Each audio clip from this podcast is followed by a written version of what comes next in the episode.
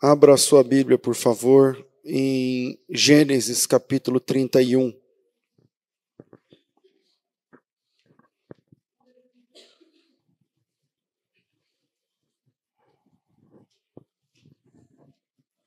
Deus seja louvado.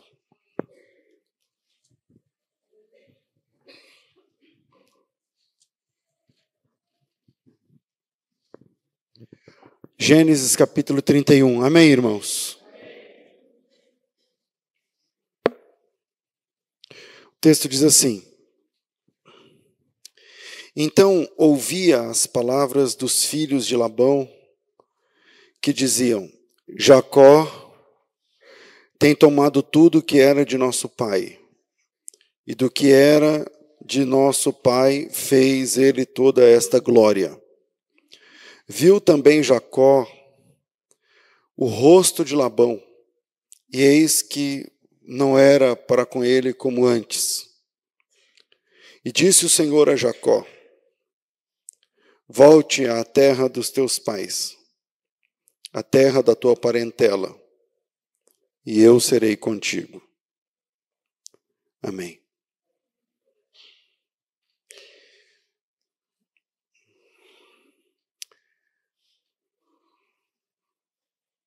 É muito legal poder é muito legal poder voltar ao lugar de origem. Quando você alcança algum tipo de sucesso em alguma área da vida. Voltar. Chegar na, na cidade que você nasceu, no lugar que você cresceu, com uma família, com um bom carro, com uma, uma estrutura. Quem venceu ou está vencendo na vida tem orgulho de voltar onde tudo começou e rever pessoas. Para que as pessoas de lá possam ver a mudança, seja ela econômica, física, às vezes você conseguiu, por exemplo, vencer a obesidade. Mesmo que você teve de recorrer a uma cirurgia, não tem problema. Venceu a obesidade. Então é legal voltar. Ou essa transformação não seja física nem financeira, mas talvez emocional. Você era uma pessoa com sérios problemas emocionais e você venceu, fez terapia, foi para a igreja, se converteu, sei lá, venceu. Deu seus pulos e venceu. Ou às vezes essa vitória é uma vitória familiar, você não podia ter filhos e agora você tem. Obrigado. Ou talvez essa vitória seja espiritual. Você era viciada, viciado na droga, no jogo, sei lá no que, e, e você venceu. E você agora é um homem, uma mulher que está limpo, que está limpa. Que você não tem um carro de, de não sei quantos milhares de reais, não é isso, mas você você tem uma história para apresentar. Você é outro homem, você é outra mulher, você é outra pessoa. Seja como for, é bom voltar à base, rever amigos, se atualizar das notícias, caminhar na velha rua.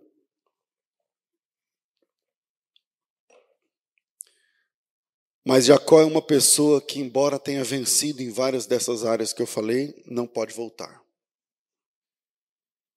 Jacó é um cara que, embora tenha ficado rico, ele ficou milionário. Ele não pode voltar. Jacó é um cara que, embora tenha conquistado família, ele não pode voltar.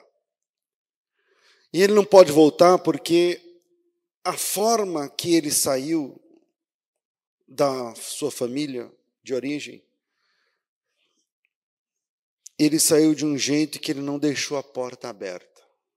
Talvez alguém aqui tenha saído de algum ambiente que não deixou a porta aberta. Ele não pode voltar porque a forma como ele, ele se comportou, a forma que ele deu os seus últimos passos, a forma que ele, ele fez seus últimos movimentos dentro de casa não foi íntegra. Foi feio. Ele. Vocês lembram o texto? Ele, ele fugiu porque ele tinha mentido para o seu pai, fingindo que era Esaú. Ele enganou seu pai.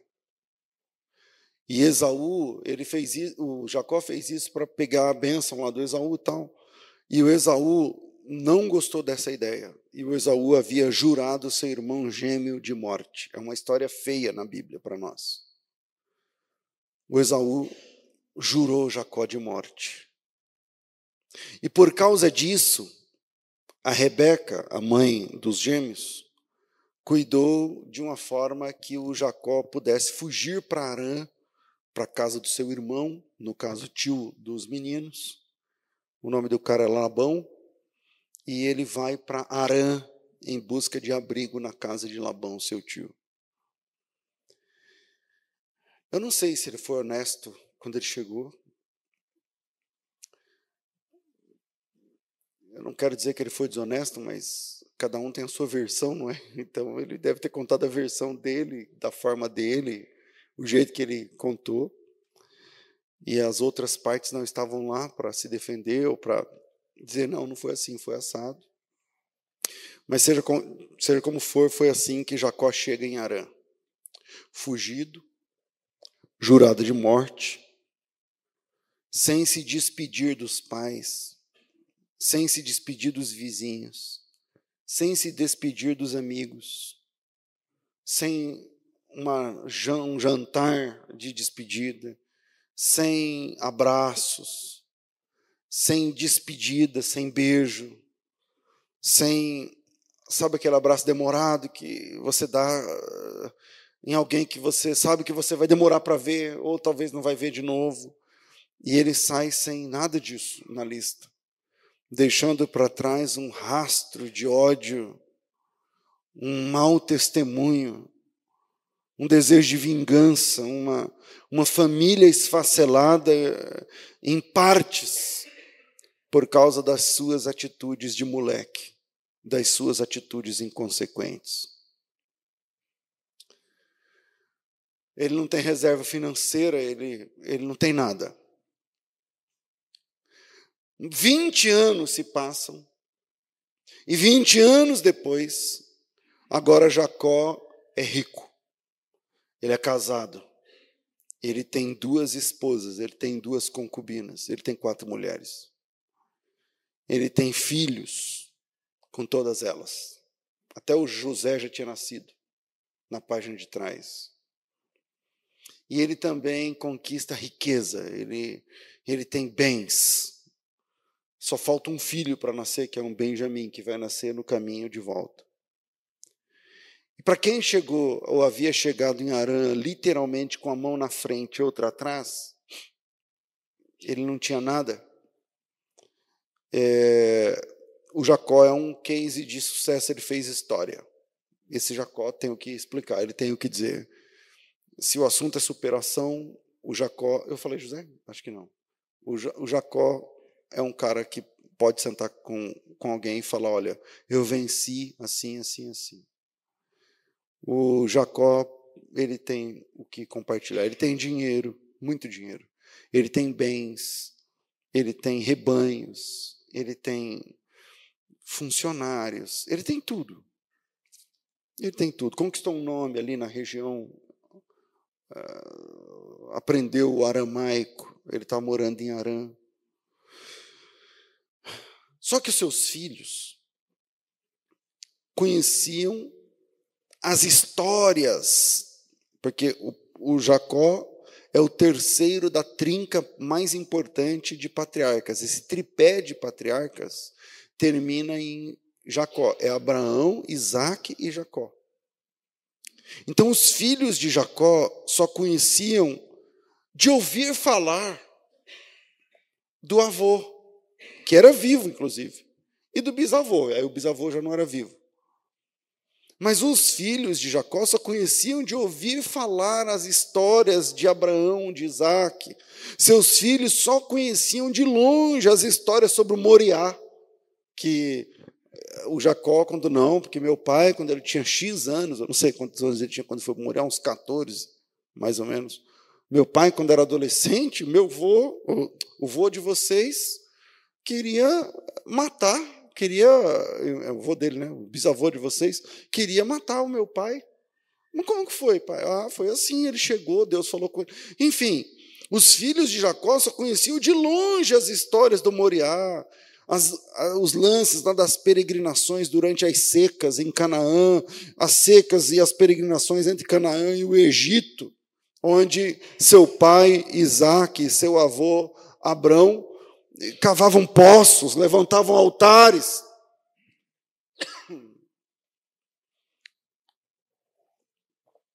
Tudo isso enquanto eram guiados pela voz de Deus, marcante, que dizia para eles onde ir, o que fazer e tudo mais.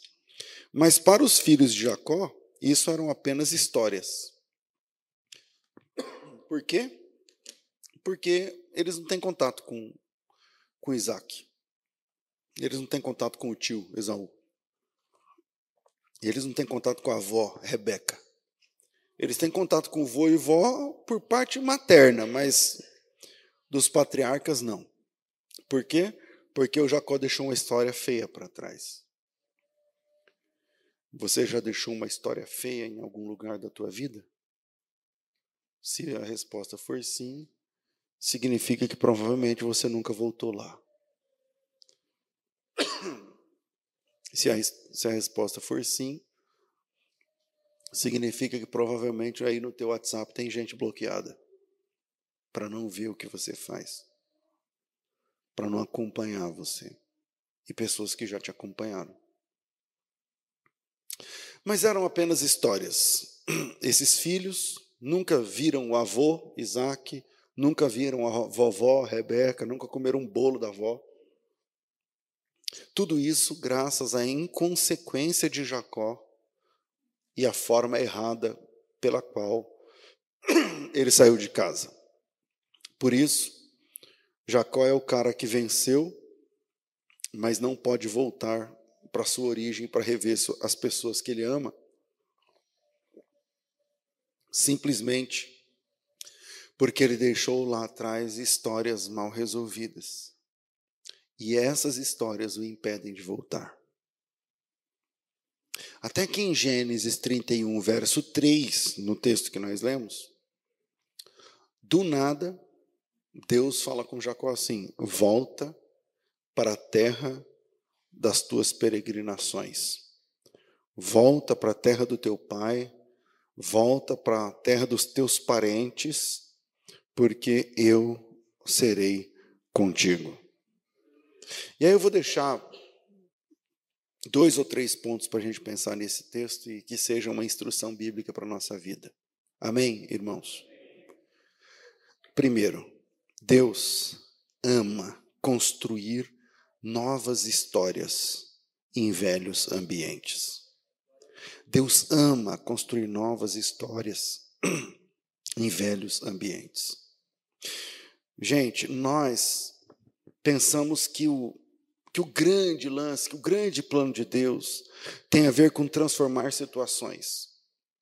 As pessoas oram para Deus transformar situações. Eu me lembro quando eu, eu, era, eu era muito na escola, eu era, eu era. Eu não sei porque eu era daquele jeito na escola. Eu, eu era um bom aluno, eu tinha nota boa, minha nota era boa. Mas eu era terrível, más companhias, enfim. E aí um dia eu perdi o ano. Primeira vez que eu perdi o ano, única vez que eu, eu, eu reprovei no ano. Eu reprovei por bagunça na escola, a professora, enfim. Chegou a nota. E aí eu queria brigar, porque eu achava que eu tinha razão, enfim, tal. A, a professora, nós éramos em 40 na sala e 25 foram reprovados. E esses 25 foram reprovados por causa de três, eu mais dois. Aí a professora virou um rolo, enfim. E, a, e as, enfim, e aí chegou a nota de todo mundo, mais da metade da sala reprovou. E eu estava nessa mais da metade. E aí a gente pegou a nota e eu fui para casa. Então eu não servia a Deus, não conhecia Jesus nem nada. E aí eu fui para casa, rapaz, e era porque eu tinha ficado de recuperação tal. E aí, se avizinhando ao Natal, eu não sei agora, dia 15, dia 16, 17, sei lá, de dezembro. E eu nunca, eu não sabia rezar, né? Então eu não, não era do ramo. E aí eu, eu nunca rezei tanto na minha vida como naquela época. Porque eu falava assim, não, vai mudar. Porque tinha lá o lance que a professora, tava, como ela estava pegando o nosso pé, ela fez uma prova que tinha coisas que não, não ela nem ensinou. E aí eu, eu falei, não, a gente foi lá, fizemos a reclamação, tinha vinte e poucos né, na lista, e todo mundo reclamando e tal, e, e tudo mais. Eu falei assim, eu não vou falar para meu pai para minha mãe que eu reprovei, que eu quero esperar aqui que vai dar. E aí eu comecei a rezar, eu, só, eu, eu sabia o Pai Nosso, Salve Rainha. Ave Maria, eu acho que só era isso daí. Aí eu, eu mandava vendo isso aí que eu sabia, né, e tal, as coisas lá do, do centro do meu pai. Eu sei que eu estava pedindo para todos eles aí, ver quem me ajudava naquela situação. E aí eu, né, eu não comia, meu Deus, ia chegar, aí meu pai começava, e aí, saiu o resultado? Não, não saiu. E passou o Natal, e saiu o resultado? Não, não saiu. Passou o ano novo, aí meu pai falou, não tem como não ter saído esse resultado, vou lá na escola. Aí a casa caiu, apanhei pra caramba. Mas eu estou falando isso por quê?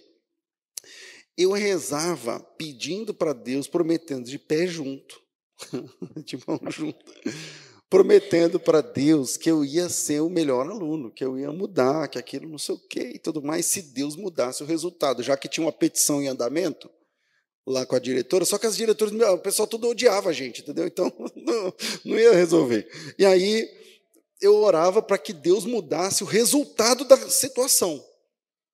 Hoje, que eu sirvo a Deus há muitos anos e tudo mais, eu vejo que esse não é o jeito que Deus trabalha. Veja, Deus faz o que Ele quiser. Eu estou dizendo que, basicamente, não é assim que Ele age. Ele pode agir do jeito que Ele quiser. Mas Deus, Ele não age mudando, tipo, resultados. A gente pensa, nós pensamos que o grande plano de Deus tem a ver com transformar situações. Só que Deus não transforma situações. A gente acredita que Deus muda cenários, mas Deus não muda cenários. A gente ora para que Deus altere situações à nossa volta, mas Deus não age assim. O Evangelho não, não transforma situações, o Evangelho transforma pessoas. E pessoas transformadas alteram o ambiente. Entende? Então, não é que, ah, Senhor, transforma lá minha empresa, não sei o que. Não, bicho. Deus vai transformar você, e aí você, lá na empresa, vai começar uma revolução através do seu comportamento, que vai demorar pra caramba. Se tiver mais um é mais fácil, se tiver mais dois é mais fácil, mais três transformados é mais fácil. Mas é assim que Deus transforma. E eu não estou dizendo que ah, o pastor está dizendo que Deus só faz. Não, não, não. Não é isso que eu estou dizendo. Deus faz o que Ele quiser, Ele não tem que dar satisfação a mim nem a ninguém. Eu estou dizendo que o modus operandi de Deus na Bíblia não é transformar situações, mas é transformar homens, pessoas. O Espírito Santo transforma pessoas, o Espírito Santo convence o homem do pecado e da justiça e do, juízo. Veja bem, Deus pode fazer o que Ele quiser, ele, ele é Deus, e Ele pode fazer o que Ele quiser, a hora que Ele quiser, do jeito que Ele quiser. Mas eu estou dizendo que geralmente Deus não muda situações, cenários, detalhes, Ele muda pessoas, Ele transforma gente, e gente transformada é que altera cenários, situações e tudo mais que necessite mudar a sua volta. Hoje pela manhã eu estava falando sobre isso no meu canal, falando que é, como era o tema? Histórias novas em, em, cenários, é, em cenários antigos. E parece que essa é a forma que Deus mais gosta de fazer através das, da vida das pessoas que Ele trata. Porque pensa assim: Ele transforma a vida de Moisés e pega Moisés transformado e devolve e envia Moisés no cenário antigo onde ele havia passado 40 anos da tua vida, da sua vida. Ele fala assim: volta para o Egito e vai lá e fala assim, assim, assim, assim para Faraó. Aí, o, aí o Moisés fala assim: no Egito, mas lá eu sou procurado pela polícia. Porque lá eu matei um cara. Eu matei um cara e dei linha e fui embora. E, e aí, depois, Êxodo capítulo 4, Deus fala que aquela pena já tinha caído, já tinha caducado de alguma forma, a lei lá egípcia. E aí o Moisés volta para o velho cenário, quer dizer, o mesmo cenário, o mesmo Moisés, só que agora transformado. E esse é, um, é o que eu estou chamando aqui de modus operandi de Deus. Porque, por exemplo, Jesus se encontra com o apóstolo Paulo, Saulo, ali no caminho de Damasco, é convertido. Entrando em Damasco, cego, ele recobra a visão três dias depois e prega em Damasco. De lá, ele visita Jerusalém. O Barnabé pega ele pela mão e apresenta aos apóstolos, isso é Atos capítulo 9. E os dois ou três últimos versículos que falam sobre isso, no, em 9, 27, 28, 29, 30, sei lá, é, de Atos, fala que de lá ele volta para Tarso. Paulo é de onde? Tarso. Então agora Paulo volta para o velho cenário, porém transformado. E isso vai sendo um padrão na Bíblia.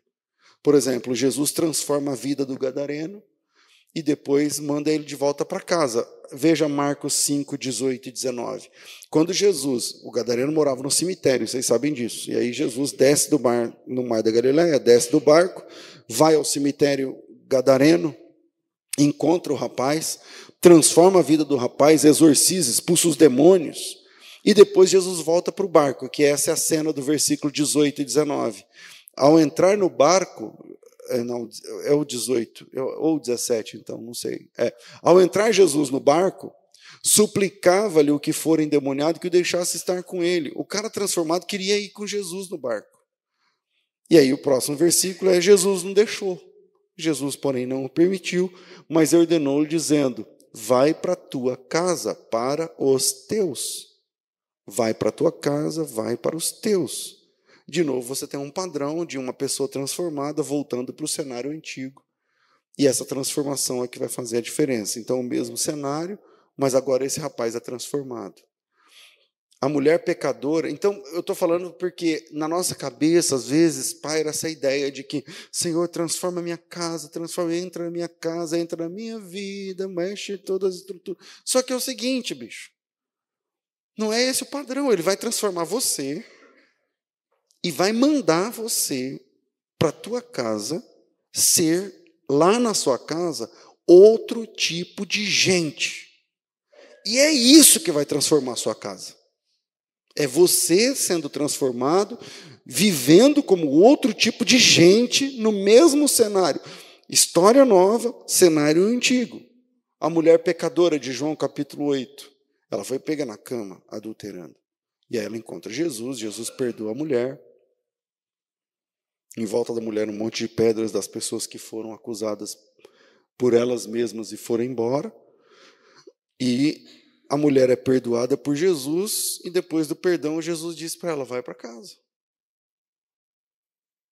Imagina como é voltar para casa no caso dessa mulher? Que história ela vai contar? Como vai ser? Vazou a história? Saiu no, no Facebook? Apareceu as fotos? Não sei. Como ela vai voltar? Mas ela vai voltar para casa. O pródigo, depois de tudo, que ele fez, vocês sabem? Ele volta para a casa dos seus pais, a mesma casa. Ele viu a mesma fachada, a mesma cerca, a mesma casa, o mesmo ambiente, o mesmo portão. Só que esse garoto, que está abraçado com o pai na frente do portão, definitivamente não é o mesmo garoto que saiu daquela casa meses atrás. Houve uma transformação, houve uma mudança, houve uma ruptura, houve uma transformação. O próprio Gadareno, o, o apóstolo Paulo, Moisés, o pródigo, a pecadora, Raabe, qualquer outra pessoa na Bíblia Existe um padrão nas Escrituras, que é cenário antigo, mas histórias novas. Pessoas transformadas em cenários antigos, gera novas histórias. E é isso que Deus vai construir com Jacó. Agora é a vez de Jacó voltar para o velho cenário. Agora pensa que é fácil? Porque imagina que você saiu e, de, e deixou uma história de vergonha. E aí você virou as costas, mudou de cidade, mudou a rede social, bloqueou quem você queria. E. Aí chega Deus e fala assim: volta para casa do teu pai. Para onde? Eu pensei que você tinha falado na casa do meu pai. É, para casa do seu pai. Lá no Isaac, volta lá, onde tudo começou. Porque eu vou ser contigo. Eu serei contigo. Agora é Jacó que vai voltar para o velho cenário. Agora é a vez de Jacó ser história nova em cenário antigo. Abandonado por ele mesmo 20 anos atrás. E aí eu te pergunto: isso é fácil? Não. Mas esse é o padrão. E Deus quer transformar você e não situações. Deus quer transformar você e não cenários. Deus quer transformar você e não histórias. Deus quer transformar você para que histórias novas aconteçam através da transformação que Deus tem na tua vida. Esse é o padrão do Evangelho. Esse é o padrão do Evangelho. Eu sei que o Evangelho está agindo quando eu vejo pessoas sendo transformadas. Porque, como eu disse, Deus faz o que Ele quiser. Ele transforma laudo, Ele transforma, estava escrito sim, agora é não, estava não, agora é sim. Ele muda o quadro, Ele muda o diagnóstico, Ele muda o que o médico falou. Deus é Deus. Mas o que Ele gosta mesmo de fazer é transformar gente. É transformar homens em outro tipo de gente, outro tipo de pessoa. E quando ele faz isso, é porque novas histórias vão começar a surgir em cenários antigos. Segundo, se preocupe menos com o cenário, mais com a história que Deus está construindo em você. Se preocupe menos com o cenário do que com a história que Deus está construindo em você.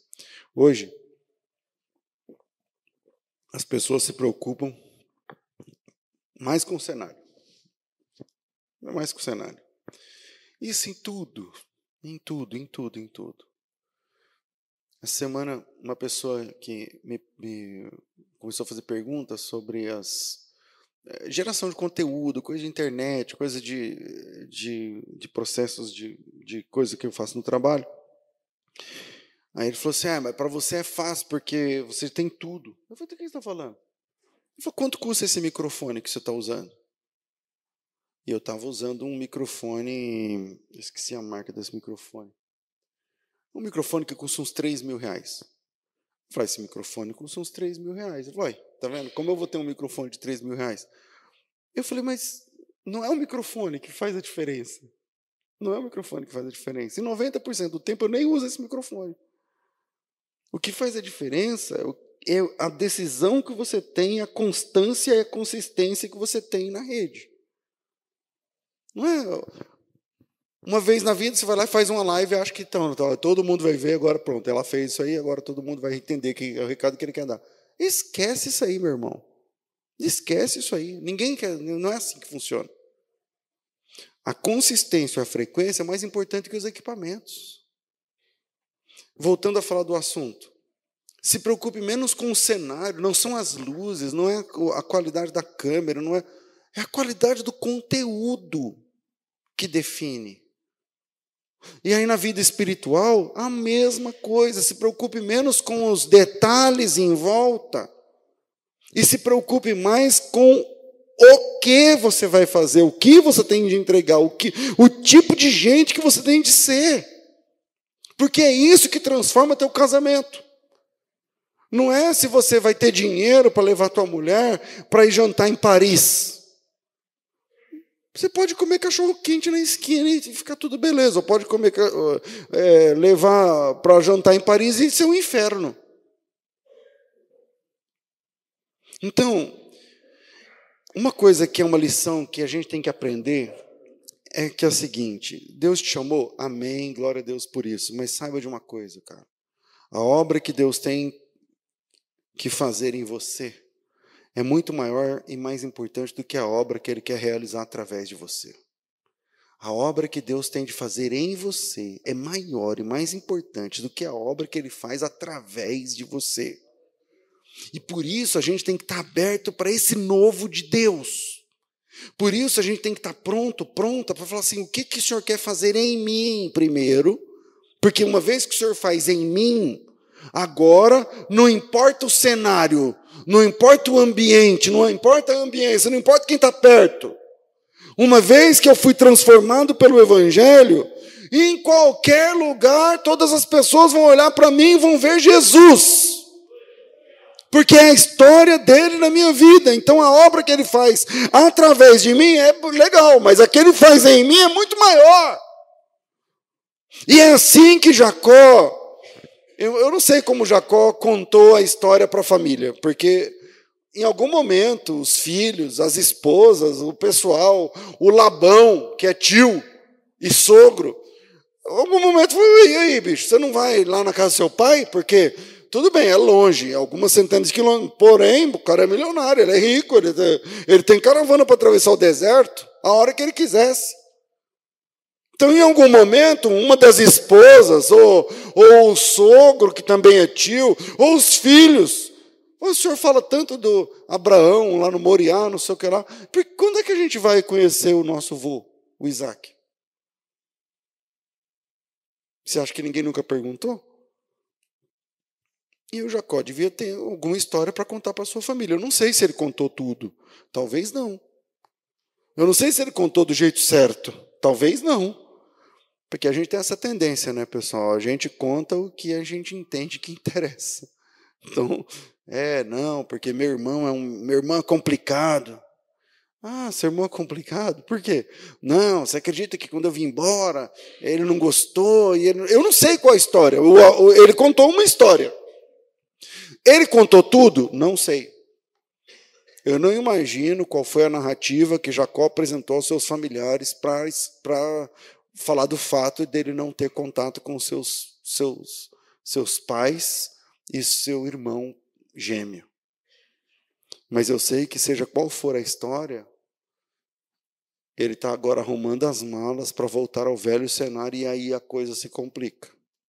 Porque aí ele vai ver o irmão, ele vai ver a mãe, ele vai ver o pai, ele vai ver a cidade, ele vai, ele vai encontrar a verdade.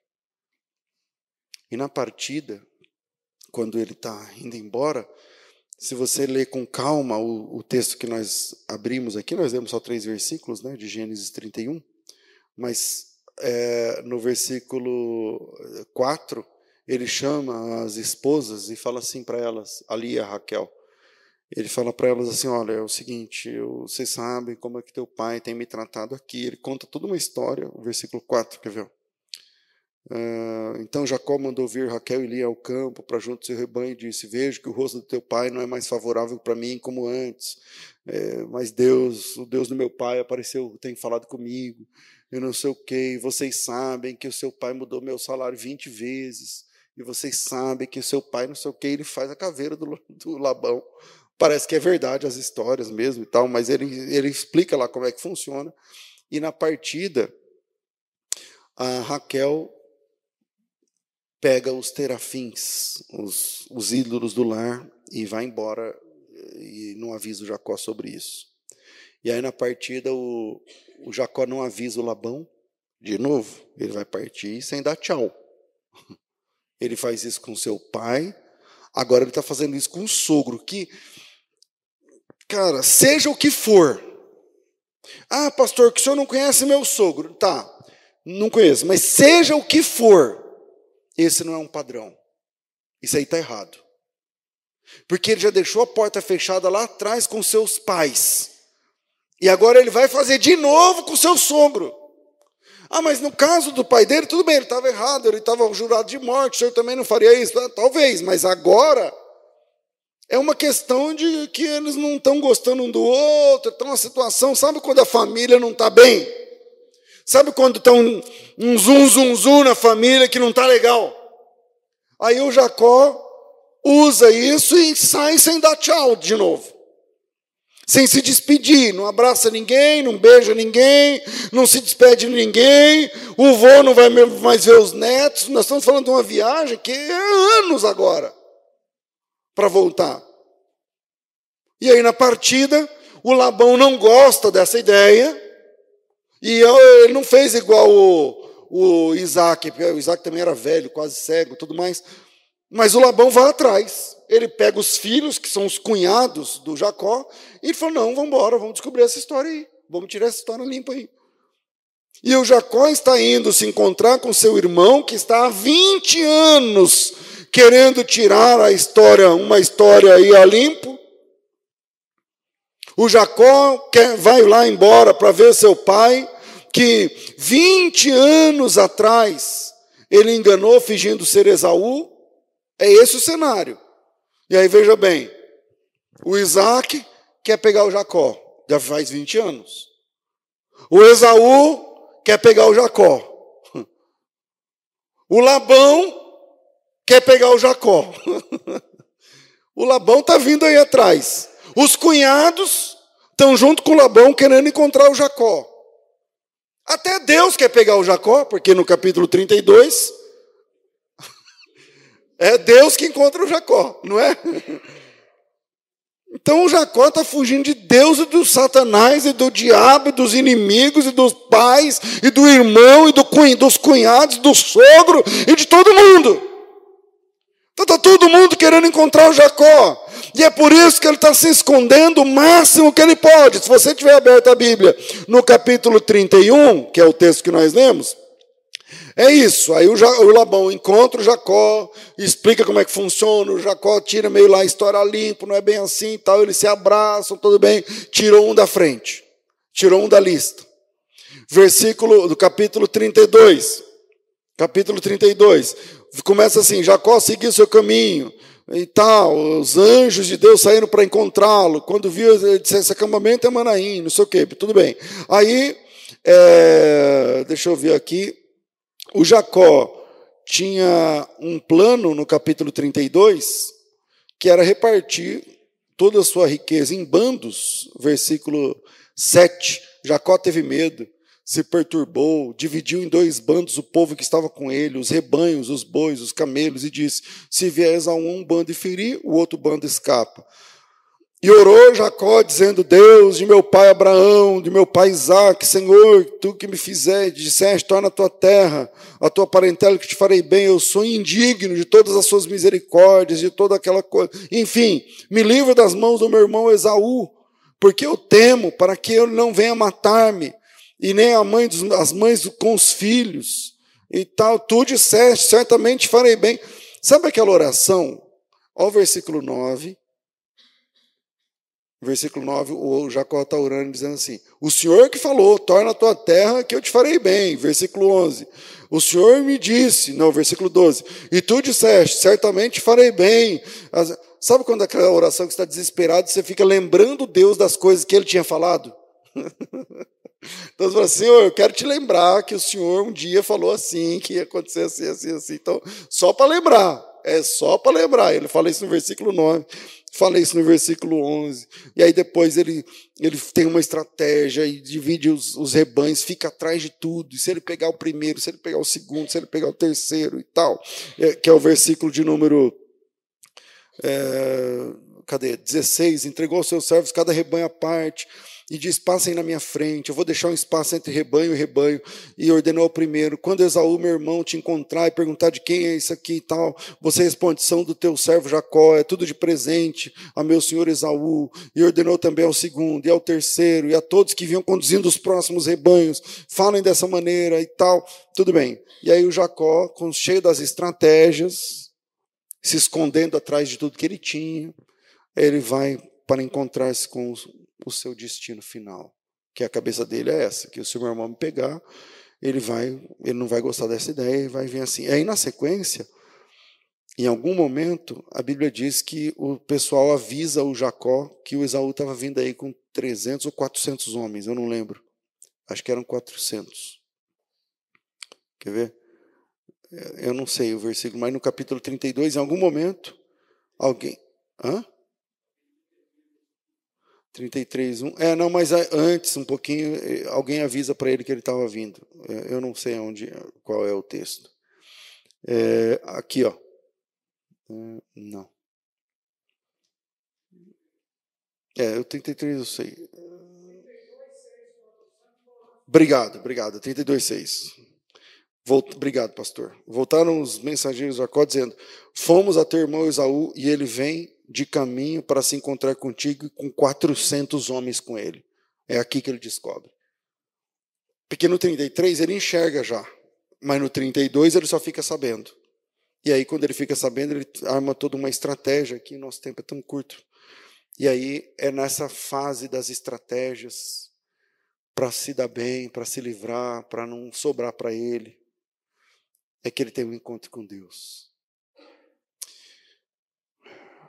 Às vezes, na hora das estratégias para cobrir o que você deixou lá atrás, é o momento que você mais precisa ter um encontro com Deus um encontro de redenção um encontro de salvação, um encontro de reposicionamento, um encontro de conversão. Porque a conversão não tem que ver com o que um homem ensina para outro homem. A conversão é um milagre de Deus. A conversão é um milagre que Deus faz. E foi assim que esse homem, quando estava todo mundo atrás dele, é assim que ele tem um encontro transformador com Deus e ele passa a ser chamado de príncipe com Deus.